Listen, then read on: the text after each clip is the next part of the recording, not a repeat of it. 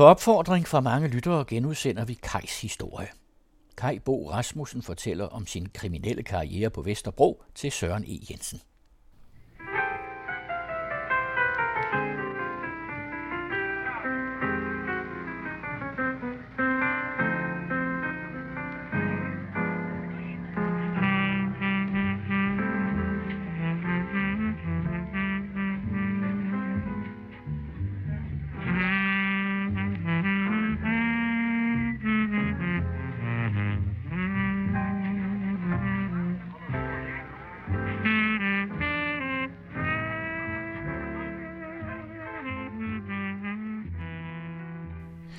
Kai Bo Rasmussen, du bor et halvt år i Helgoland, så er der, du flyttede ud til sporvognskonduktøren så?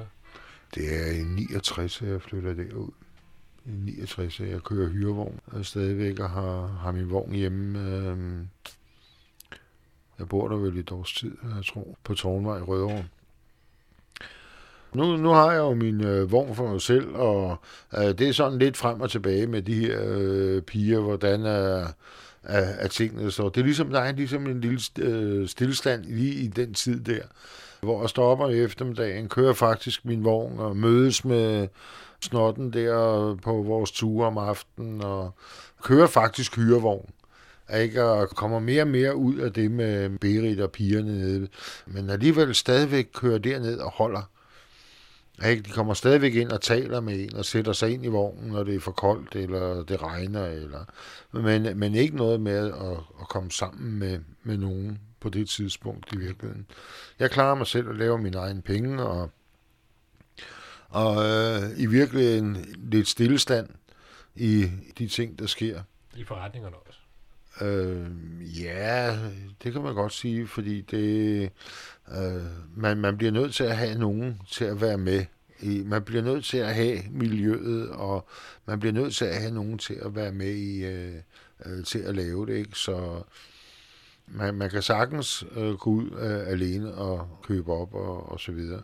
Men øh, det var meget godt det med, med pigerne havde været der, og de skaffede mange ting, det gjorde de. Det, det er vel egentlig en gylden regel også, det der, at man skal være nogle flere, altså for at klare sig i miljøet. Jamen, du skal have nogle allierede. Det er meget vigtigt, du har nogen, der både kan, kan skjule for dig og hjælpe dig og skjule dig. Og i det hele taget nogen, som du kan, kan stole på hen ad vejen. Ikke? Mm. Så er det dig og Snotten. I kører forholdsvis stille der i 69. Ja, det gør, det gør vi.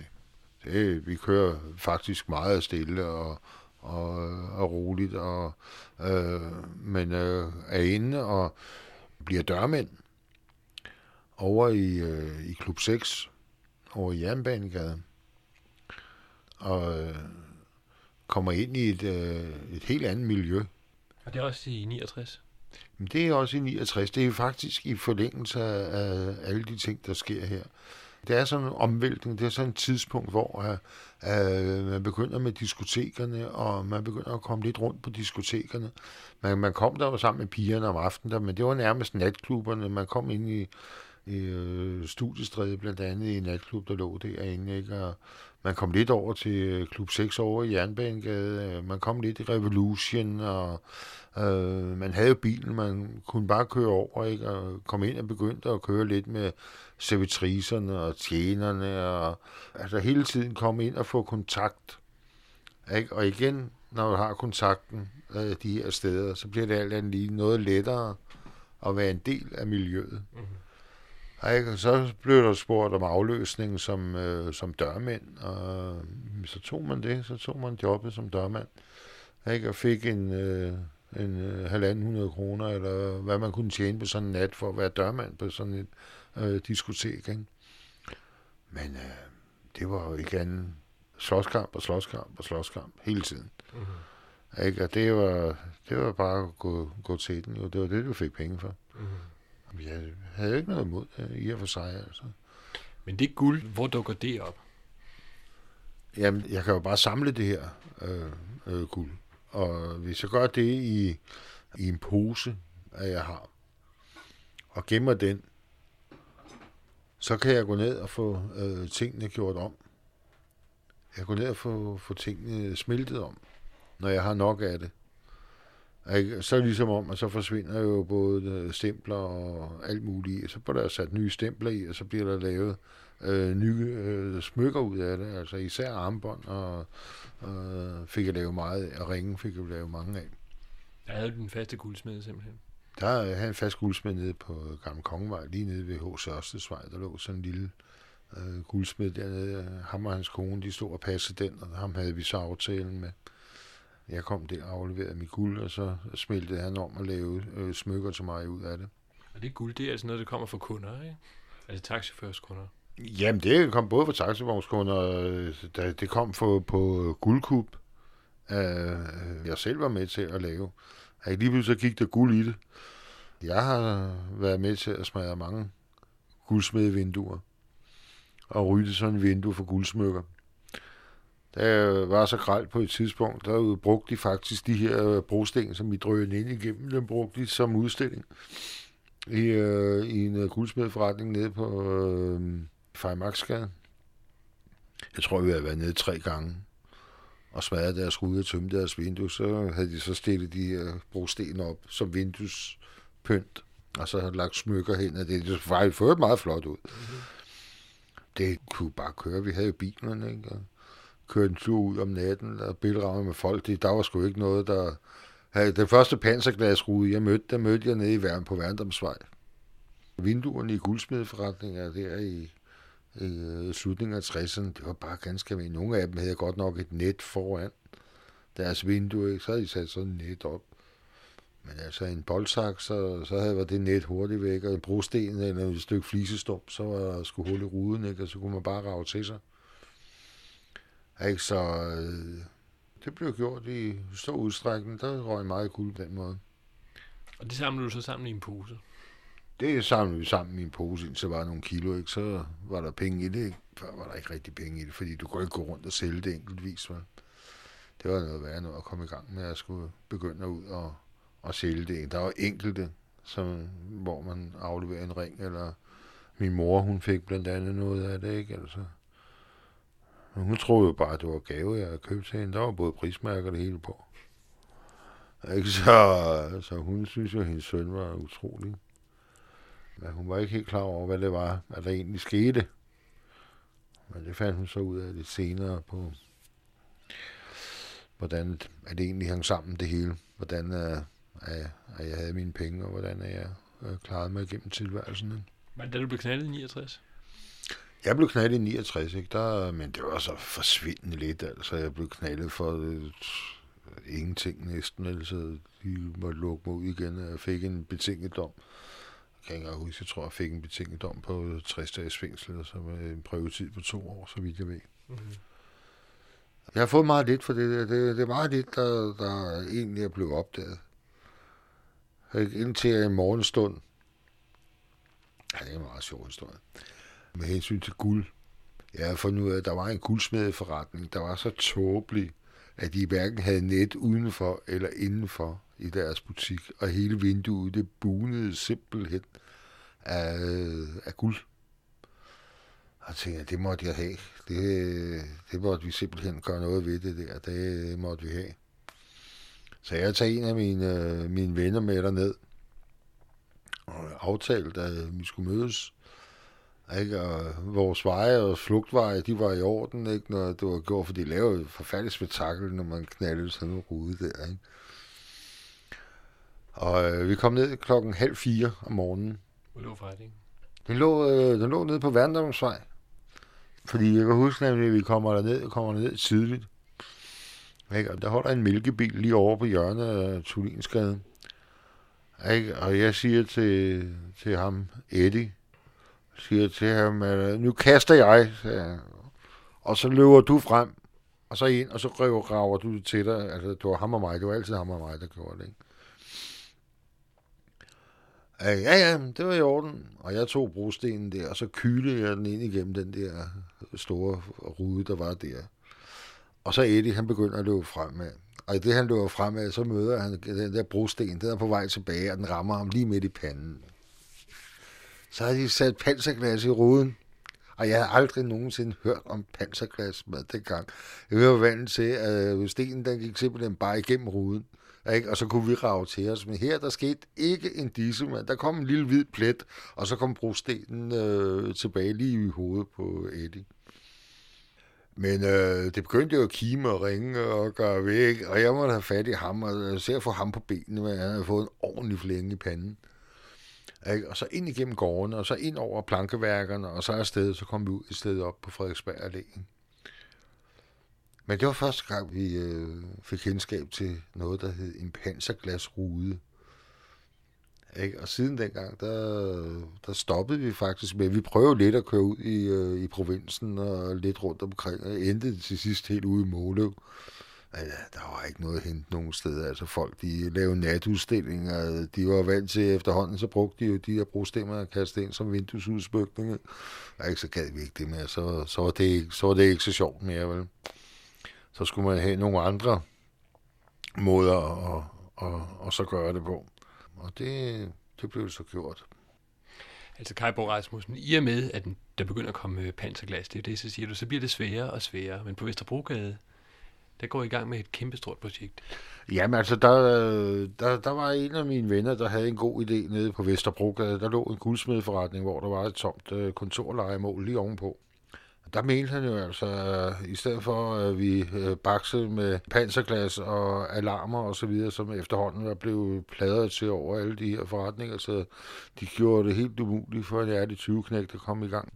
Så mente han altså, at hvis vi kunne sidde deroppe sådan en weekend, og så knæve os igennem øh, gulvet og, og mellemlæggende og, og loftet, øh, så kunne vi den vej komme øh, ind i, øh, i forretningen.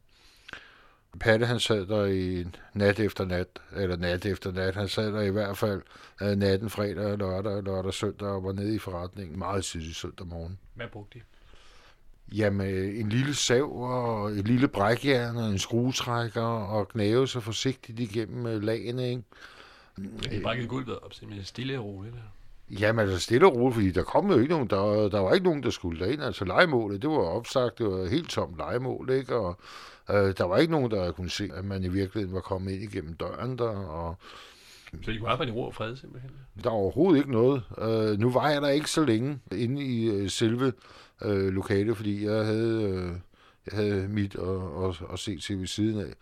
Men øh, han sad og gravede og, og, og pussede derop og kom også igennem og fik tømt den her øh, guldsmedebutik for alt, hvad der simpelthen var af øh, guldværdier uden for pengeskabe og så videre. Det var et øh, meget sjovt kub.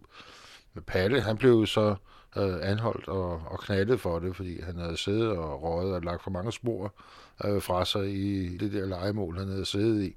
Du genkendte cigaretterne simpelthen? Ja, de, de har genkendt cigaretterne. Altså, jeg, jeg blev anholdt også, fordi de havde en eller anden mistanke om, at jeg havde været med i det der, men det tilbageviste jeg på det kraftigste. Altså, jeg havde sgu ikke været med op og lave sådan noget. De har heller aldrig nogensinde kunne, kunne bevise, at jeg havde været der, eller Uh, og Palle, han kendte ikke noget til, at der skulle have været nogen andre. Så jeg ved ikke, hvor de har det fra egentlig, uh, det her med, at jeg skulle have været der. Hvordan gik anholdelsen af dig? Hvordan gik den for sig? Jamen altså, anholdelsen der, den skete ude i øh, Rødovre, ude på Tornvej. Min, øh, min daværende svoger, eller også nuværende svoger, han kom mylderne ud og op ad trapperne der, havde ringet på dernede hos sporvognskonduktøren, som jeg boede til leje hos, og, og han kom farne op ad trappen og ind på mit værelse, og sagde, hej, hej, hej, så, så der har politiet efter dig, de har været ude på, øh, hos dine forældre ude på, på Finsensvej, ja. Så siger han, hvad, øh, hvad gud, jeg, jeg havde ikke sådan lige tankerne om, hvad pokker de måtte kunne have fundet ud af. Det anede jeg ikke noget om. Jeg havde mange ting i gang.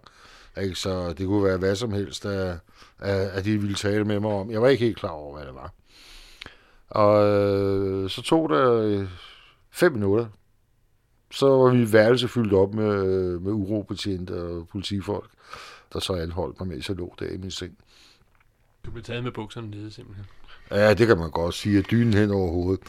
Jeg var egentlig lidt, jeg tænkte, gud, hvad pæne de har. Det, det synes jeg altid, man gør, når man bliver anholdt, ikke? At det første, man tænker på, det er, hvad fanden har de fundet ud af? Altså, hvad, man har altid lidt dårlig samvittighed. Ikke? Jeg, jeg har i hvert fald, jeg har altid haft det. Ikke? Altså, hvad har de fundet ud af? Hvad er det, jeg har gjort, ikke? Som, som, øh, som de har fundet ud af? Men det var den første anholdelse, ikke?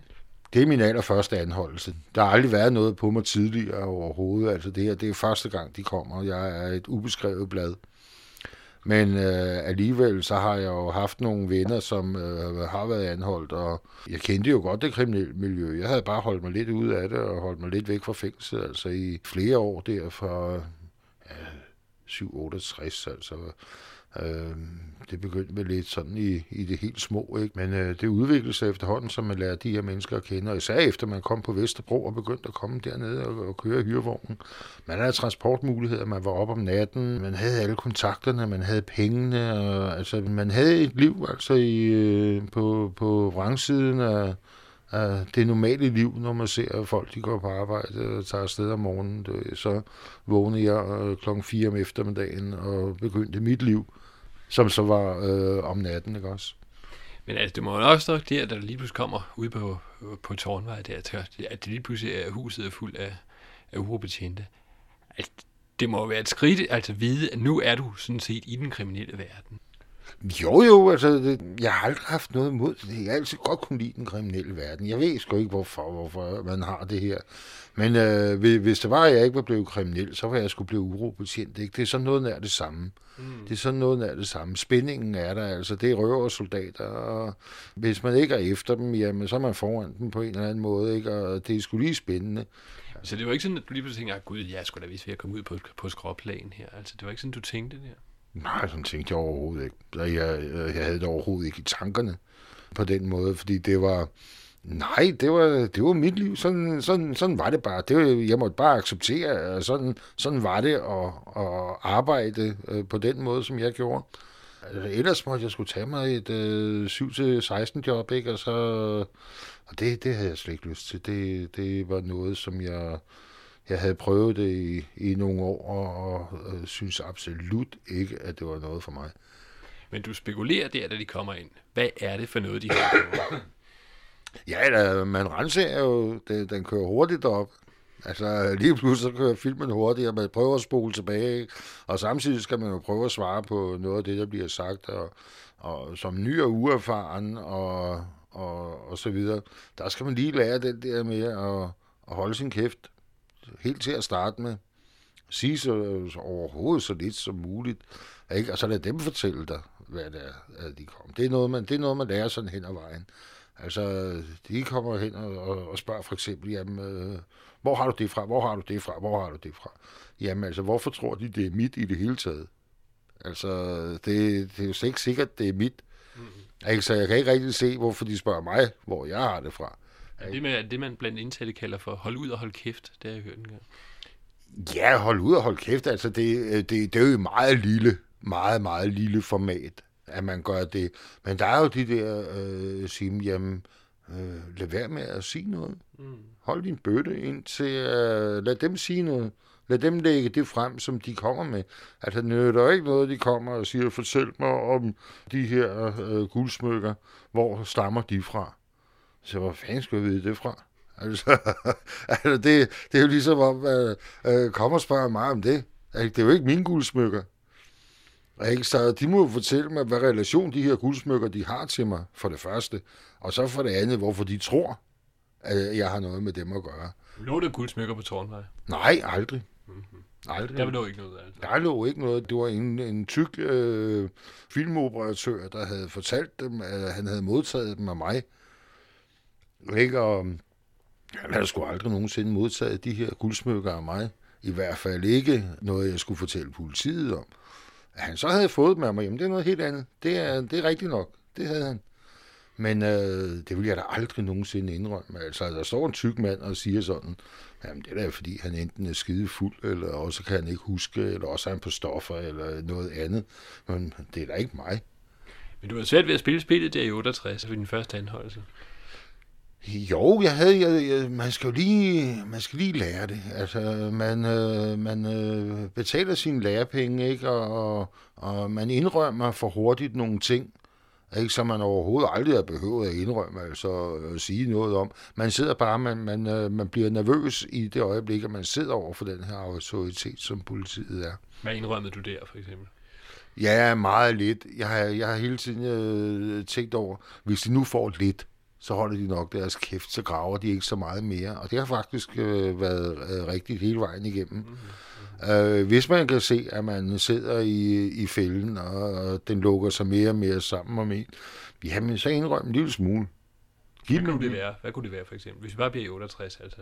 Ja, men altså, det kunne være øh, ud af en million øh, ferietabletter, jamen, så indrøm 10.000 eller øh, en promille af, hvad der overhovedet har været. Noget, så du har noget at sige, åh ja, men det var også ham, han fik 20 af mig, eller han fik 100, eller han har fået 1.000. Mm. Så kan du hele tiden bruge de samme øh, 10.000 piller, men der er sgu forskel på øh, 10.000 piller og så en million. Og det betyder også, at politiet de mere eller mindre, altså, det er noget for deres selvfølelse simpelthen bare for nogle indrømmelser. Jamen, jeg, jeg tror virkelig, at det har noget med deres stolthed at gøre. De ligesom, øh, øh, nu har vi fundet ud af det, ikke? og fortælle så lidt mere om det. Og så sidder man der og æder vinerbrød og drikker kaffe, og så fortæller man røverhistorier. Ligesom jeg sidder og fortæller lidt nu. Sådan kunne jeg sidde og snakke i lang tid med Erik Andresen, for eksempel, der var øh, inde i afdelingen inde med de her øh, præludiner. Jeg havde nogle dejlige samtaler med ham, om nogle gode tider inde på politigården. Og jeg fik kaffe, og jeg fik besøg af min kone, og øh, vi havde et ganske udmærket øh, forhold. Han var kun et menneske, ligesom dig og mig. Men tilbage der til, til Tårnvej, altså, du bliver ikke desto mindre anholdt. Jo, jo, jeg blev anholdt og kørt ind til politigården, og øh, øh, så blev jeg så sat op jeg ikke komme op og sidde i øh, politigårdens fængsel, så kunne jeg vente der til, til dagen efter, så blev jeg fremstillet i øh, dommervagten, og øh, blev så fængslet i, øh, i 14 dage. Og det var sådan lige op mod jul, det var den 20. december, så det var første gang, at jeg øh, holdt jul øh, bag træmmer. Jul og, og nytår bag træmmer. Nej, ikke nytår, det passer ikke helt, fordi øh, jeg kom faktisk ud nytårsaften der blev jeg løsladt igen, og øh, gik direkte ned og blev uvenner med dem nede på Kodabilen og med min vognmand, fordi der ikke stod en vogn klar til mig nytårsaften, mm. så jeg kunne komme ud og køre der. Ikke? Ja, lige tage fængslet igen. Altså, du kommer op på fængselsgården, de hiver de der smykker, altså ruller dem ud på skrivebordet. Ikke? Du kan genkende, men holder din kæft. Ja, men jeg kan sagtens kende øh, smykkerne, men jeg aner, øh, altså i, i, øh, i deres bevidsthed, øh, har jeg aldrig set de smykker. Har jeg aldrig nogensinde, jeg aner ikke, hvad det er for noget, jeg ved slet ikke, hvad de snakker om. Mm. Og for så at vide, at det er en der tykke Ole op fra uh, Hawaii Bio, der har, der har fortalt, at, at det var nogen, at jeg havde, og det var nogen, at jeg havde givet ham, som han så skulle uh, prøve at komme af med, så videre, så videre. Ikke, der må jeg fortælle, altså det, han kunne jo sige hvad som helst, det kunne jeg jo ikke gøre noget ved. Altså det, det måtte de jo så øh, se, om de ville tro på. Men jeg havde ikke noget med dem at gøre. Jeg tror, han dækkede over en anden. Han var bange for, mere bange for, end han var for mig. Ikke? Altså, der kunne man godt forestille sig, at man hængte en anden ud, som man var knap så bange for. Ikke? Jeg var ikke så stor. Han var kæmpestor. Ikke? Så var, øh, jeg var ikke sådan en, at man behøvede at være bange for på det tidspunkt. Sådan. Så det, det mente jeg helt sikkert, det var en, en hævnaktion fra hans side. Og det gav politiet mig fuldkommen ret i, da de løslod mig. Men du fik dine 14 dage, jo, ikke? Jeg havde mine 14 dage der, og øh, jeg fik også en øh, betinget dom for hæleri.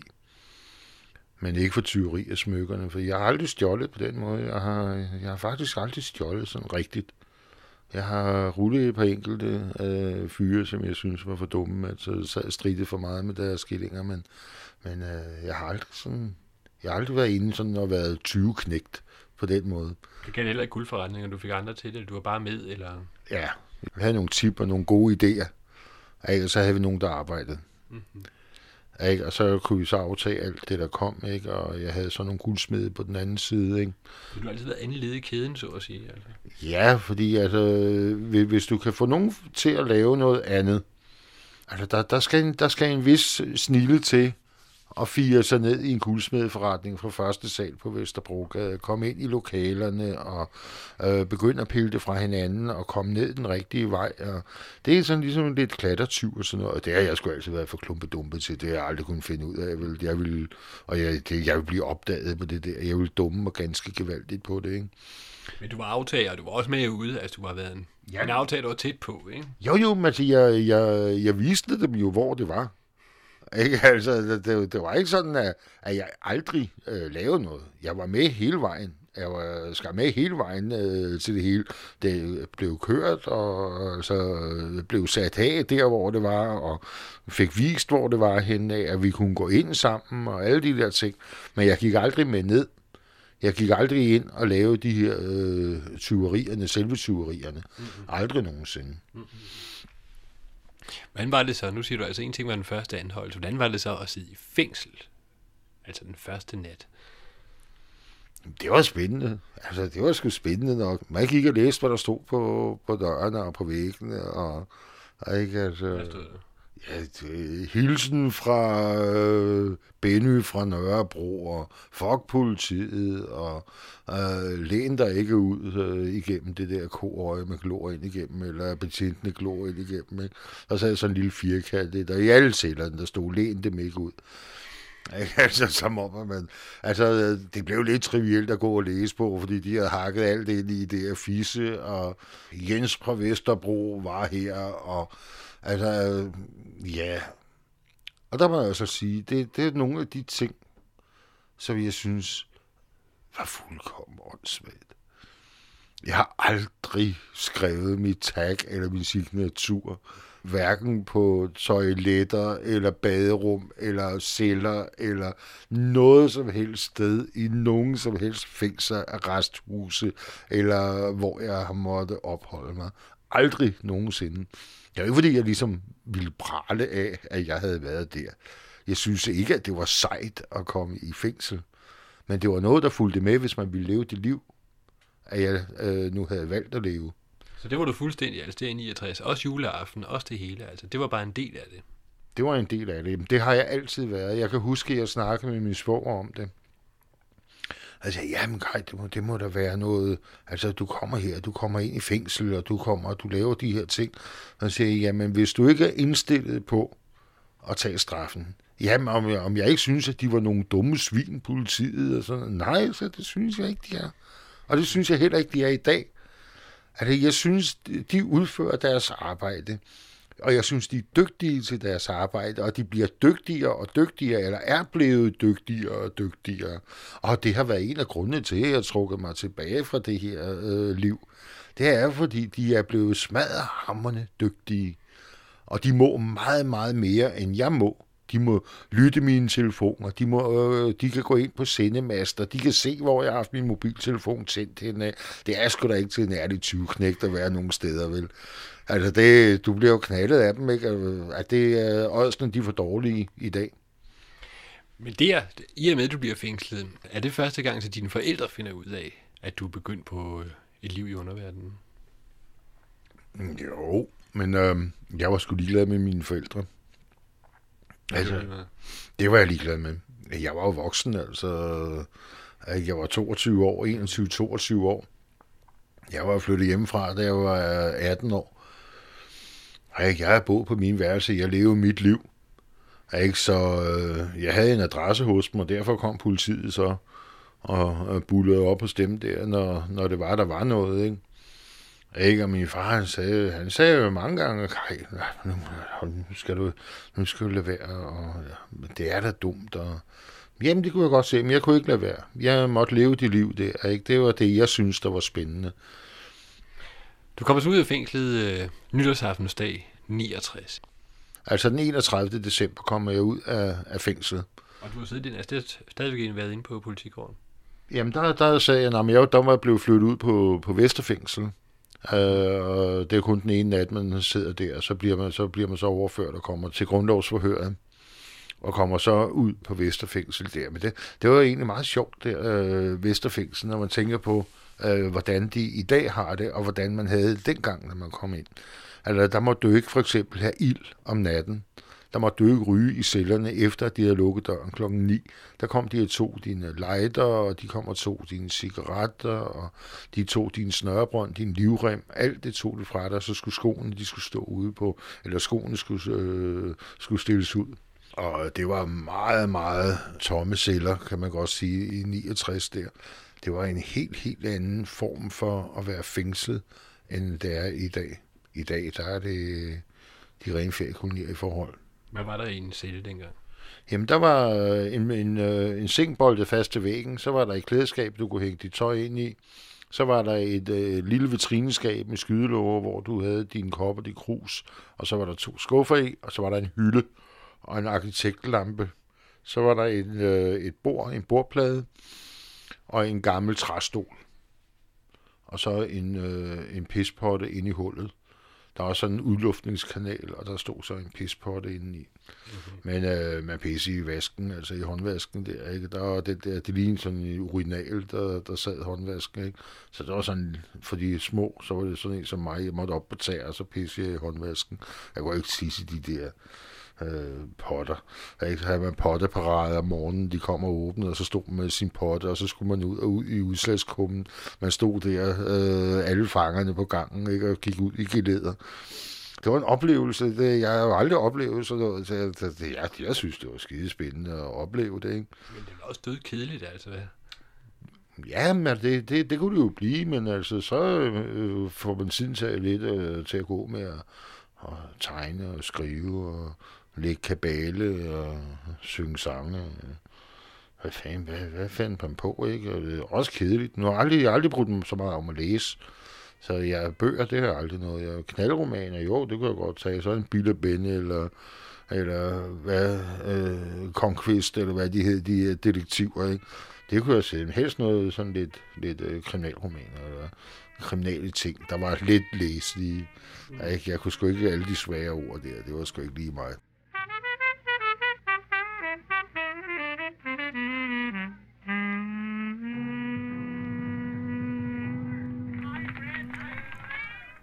I hørte andet afsnit af Kajs Historie, en serie vi genudsender i anledning af 50-året for pornoens frigivelse. Det er Søren E. Jensen, der har tilrettelagt.